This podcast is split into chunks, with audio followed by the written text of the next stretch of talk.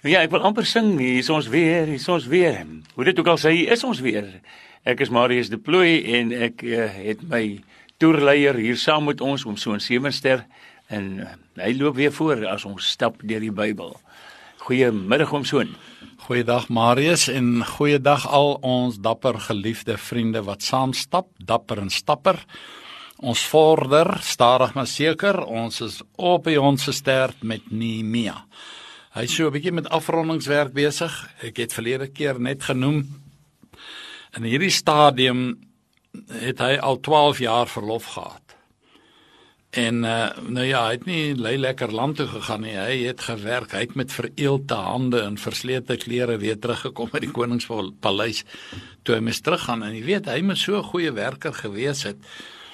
Hy was die skinker vir die koning, maar ek dink hulle het nogal vir hom 'n party gegee ja. of 'n verwelkomingsfunksie gehou. Maar lank storie kort, ek dwaal af, ek is jammer. Maar jy weet, ons is nou by 'n fase van blydskap in die Here is jou beskutting. Jy weet as ons gaan kyk na Nehemia 8 vers 11. Dit staan daar. Hy sê vir ons wees dan nie be bedroef nie. Dis nou vers 11 die laaste gedeelte. Want die blydskap in die Here, dit is julle beskutting. Ons moenie lang gesigte rondloop nie. Daar's te veel redes om opgewek en vrolik te wees en die wêreld vierkantig in die oë te kyk. Ek lees ook vir u Nehemia 12 vers 42 en 43 en Maaseja en Semaja, Eliaser, Usi, Johanan, Malkia, Elam, Eser en die sangers het hulle laat hoor en Jesragja was die leier, hy was die sangleier. Op die dag het hulle groot offers gebring en was vrolik. Mens mag vrolik wees, hoor?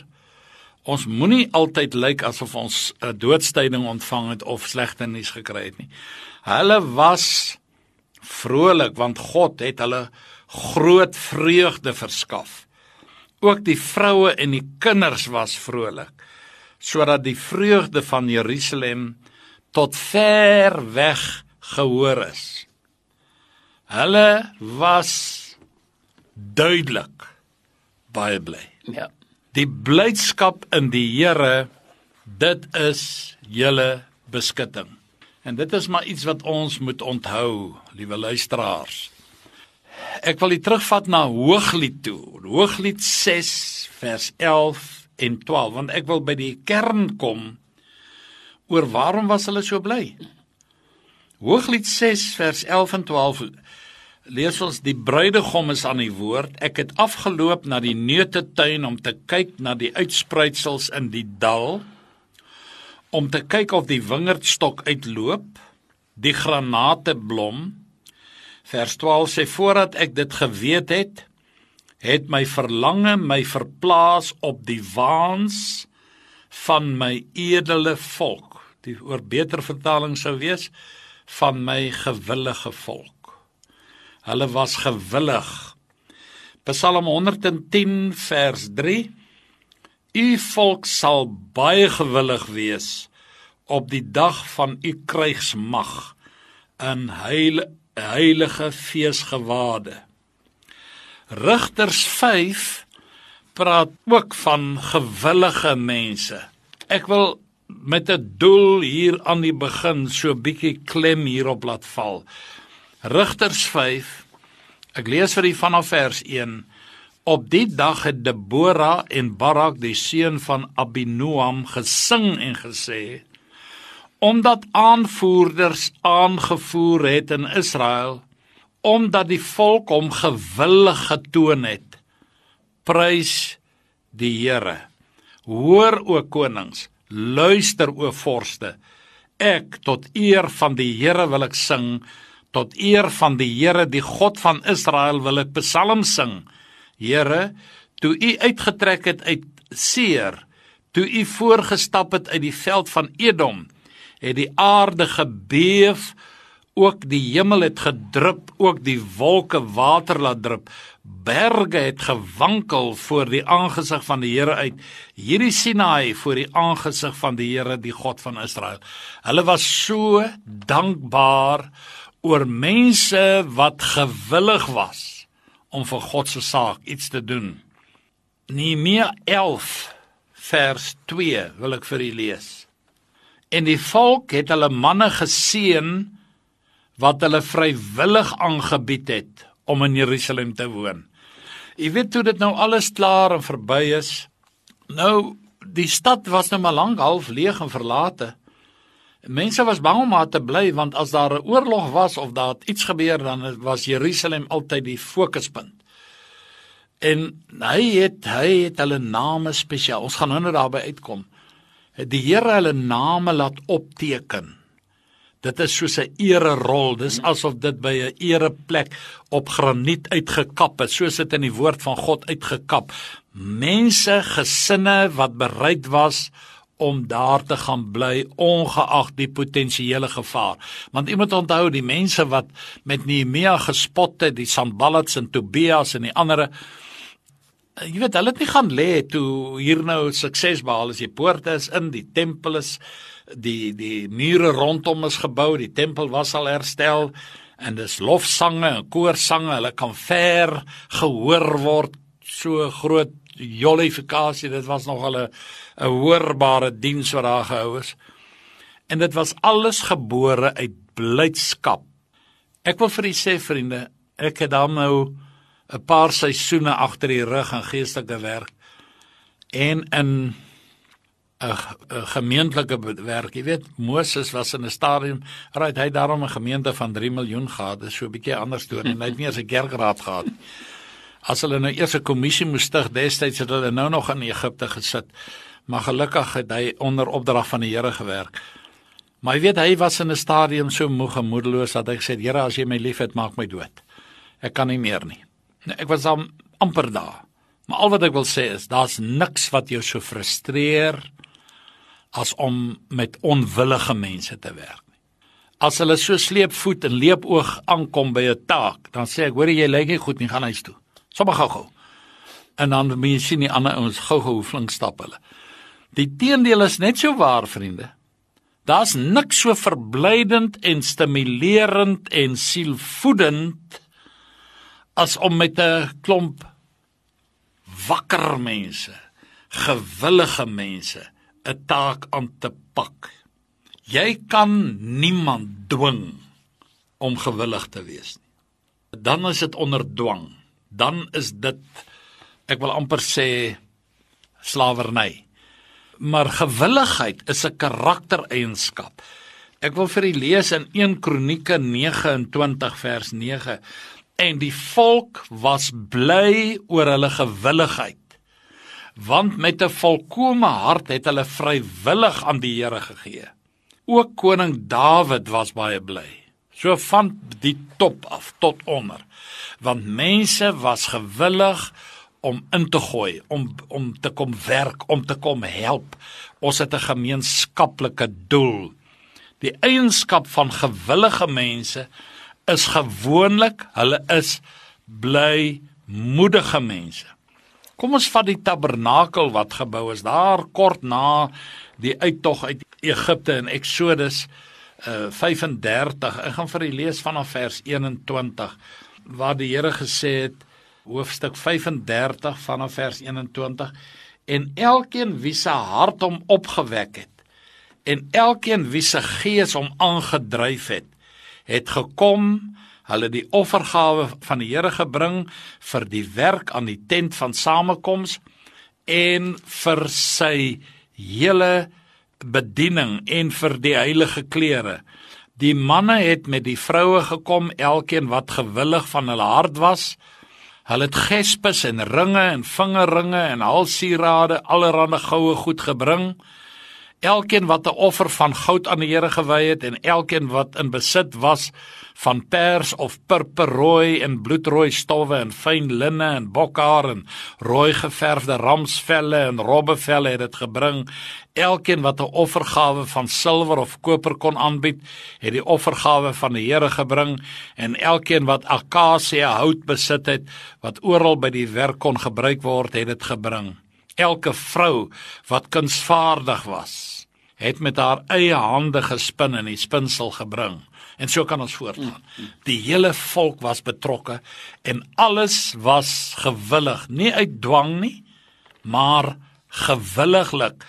En jy weet as ons nou oppervlakkig gaan kyk na Nehemia hoofstuk 11 en 12, daar is eintlik 'n lys van oninteressante name, amper niks seggende name. Maar as jy dit in die konteks lees, dan besef jy Hoe hoog eer God mense wat gewillig is en wat vrywillig by sy saak betrokke geraak het. Hy het hulle name in sy heilige woord laat opteken. Hulle sal tot in alle ewigheid nooit vergeet word nie. Dis vir my fantasties. Ja. Dit laat my dink aan Maria wat daai flesie kosbare nardesolie op die voete van Jesus uitgegooi het. Dit was presies 'n jaar se salaris vir destyds het dit daar gekos. En toe sê die Here, hierdie daad sal tot in alle ewigheid oorvertel word. En dit is waar. Die Here verbly en verlustig hom in sulke mense. Jy weet dit het nie vir hom gegaan oor hulle gawes of hulle talente of hulle resultate nie, maar hulle gewilligheid. Dit was die groot ding. En ek het dit al baie gesê as 'n mens praat oor die beloning eendag. Jy weet ons, ek weet baie mense het nou maar allerlei kinderstories oor Billy Graham. Ek steur my glad nie daaraan nie. Hy het honderde, der miljoene siele vir die Here gewen. Nou hy was 'n netvisserman of hierdie groot visserbote. Hulle suig dit die vissel mos sommer so tons gewys en hy was so ou. Maar dan kry jy daai line fisherman Hy staan op die rotse, vinger alleen die heel nag deur en ek het hom amper byt gehad en dan later het hy so 'n bytjie, so 'n kleintjie, maar onthou daai kleintjie word groot. Die Here gaan hulle almal ewe veel beloon. Hy gaan nie vir Billy Graham 'n stek krone gee en vir jou miskien net 'n blink ding om jou tevrede te hou nie. Nee vriende, God is regverdig. Hy kyk na jou hart, hy kyk na jou vermoëns en hy maak die som en hy sê jy verdien dit mooi so my getroue kind oor min was jy getrou oor veel sal ek jou aanstel en dit is vir my die wonder van God en hy het gekyk jy weet ek sê weer man aan hom behoort die vee op duisend berge al die goud al die olie al die diamante alles behoort aan die Here hy het ons nie nodig nie hy kan sonder ons klaar kom maar hy het ons nodig in sy werk. Doen net jou stukkie. Soos daai Malamu, daai tannie wat met 'n donkiekar Afrika deurkruis het of hierdie suidpunt van Afrika, die Suider-Afrika. Uh tot op 90 jarige ouderdom het die Here haar kom haal. Hm. En ek wil net weer sê, jy weet hulle sê aan die begin kon hulle sien, jy weet sy's nie gewoond om op die grond te sit nie in 'n hut. Sy sê dit lyk soos 'n beehive. Hy het nie eens vensters in die sesse. Maar sy het vasgebyt. En sy het die mense met liefde omgekoop. Sy het vir hulle persentjies gekoop by die rondreisende smouse. Klein pakkie suiker, boksie vierhoekies, 'n stukkie lap, sulke goeters. En dan het hulle geglo dis 'n gawe van God uit die hemel uit soos hy met liefde hulle gewen. Maar dit was 'n gawe van God. Natuurlik. Ek meen dis die verskil. Ja. God gebruik mos mense.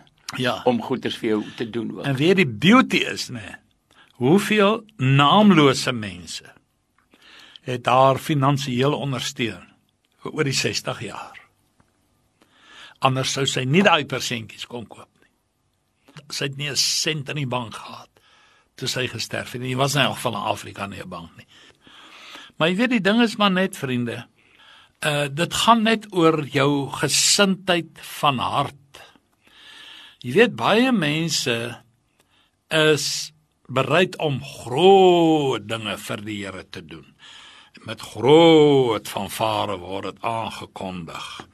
Maar op hierdie klein taakies, dan sien jy hulle nie en dit is juist daar waar jy ook nodig is. Ek sê nie daai groot goed is nie nodig nie.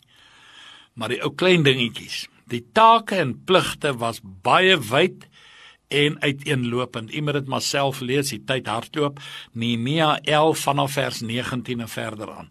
Dan gaan jy sien wat was daar alles tot die koorlede het eervolle vermelding gekry in daardie lys wat Nehemia opgestel het van mense wat gewillig was om daar te bly. Nou ek is oortuig vriende dat die Here eendag by die regterstoel sy kinders. Nou ek weet baie mense dink nie, maar man daar's al miljoene kinders van die Here. Hoe kan hy elkeen afsonderlik roep en sê hallo jong, hoorie sou soentjie of Marius of Naomi of wie ook al? Ek sê dit is moontlik. Jy weet die Here is almagtig. Jy sal sy stem hoor. En hy gaan sê mooi so. Jy het dit en dit gedoen en ek beloon jou daarvoor. Dit gaan die hoogtepunt van 'n mens se bestaan op aarde wees omdat jy getrou was, omdat jy gewillig was en omdat jy dit met blydskap gedoen het.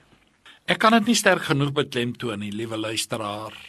Ons wat geestelike insig kry by die Here, ons moet dit met die blydskap van die Here moet ons bewaar soos 'n kosbare skat. Ek wil vir u sê die Satan doen alles in sy vermoë om jou van jou blydskap te beroof. Kyk maar net vriende. Jy kan nou ver oggend na stilte tyd en jy was so van die Here bewus. Ek het dit al honderde male gesê, maar ek gaan nie ophou om dit te sê nie. En sommer hier by die eerste sirkel naby my huis, dan ja daar 'n paar taksies voor jou en hulle druk jou skoon van die pad af, is jou blydskap sommer weg as jy nie waak nie. Dit is 'n ding waarteen ons geweldig moet waak. Dat die duiwel ons nie van ons blydskap beroof nie. Wat my altyd opgeval het, is gewillige mense vra nie vra nie. Hy vra graaf as hy iets vra of wat wat ook al gedoen moet word. Maar 'n onwillige mens het allerlei vrae en besware en probleme. Hulle sien in 'n geleentheid sien hulle 'n probleem ander mense weer sien in 'n probleme geleentheid. En dit is die verskil. Dit word sterk beklemtoon. Lees gerus Nehemia 12 vanaf vers 27 tot 43. U sal verstaan dat ons dit nie alles nou kan lees nie dat blydskap oor dit wat God vir hulle gedoen het die krag was wat hulle aan die gang gehou het. Die vraag is maar net weer vriende en ek wil nie prekerig raak nie. Dis 'n stap tog hier nie. Dis nie 'n erediens nie, dis nie 'n preek periode nie. Maar is ons nog regtig bly oor wat God vir ons gedoen het en elke dag doen? Klein dingetjies, vriende. Klein dingetjies. Ek het vir u vertel daarvan, maar ek wil dit tog lees. Daar in Nehemia 12 Die Nehemia was daarom maar 'n man met vergesigte. Hy het agter die horison gesien. En daar nou as jy nou gaan kyk na hoofstuk 12, 'n lang lys van priesters en leviete en in hoofstuk 11 'n lang lys van mense wat elke wat bereid was om daar te bly lyste en lyste van name wat vir ewig opgeteken is. Maar nou kom ons by hoofstuk 12 van ek lees vir u vers 31.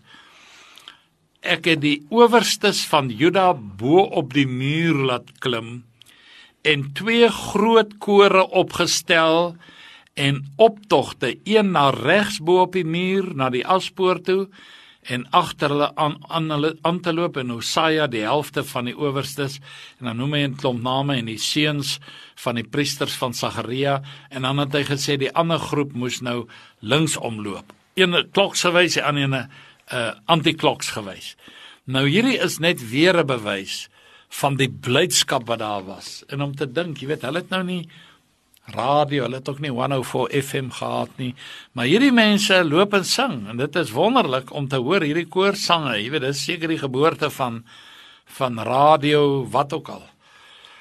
Hierdie mure was vir hulle die tasbare bewys dat wat God uit genade vir hulle gedoen het. Die mure, die simboliek daar agter, afsondering van die wêreld, toewyding aan die Here, geestelike beskerming. Wanneer 'n mens nie meer dankbaar is en met blydskap van die Here leef nie en hom dien nie, word maklik 'n prooi van die Satan. Ek lees Hebreërs 13 vers 15 tot 16. Laat ons dan gedurig deur aan God 'n lofoffer bring. Dit is die vrug van die lippe wat sy naam bely. Vers 16 sê vergeet die uh weldadigheid en mededeelsaamheid nie want God het 'n welbehae aan sulke offers.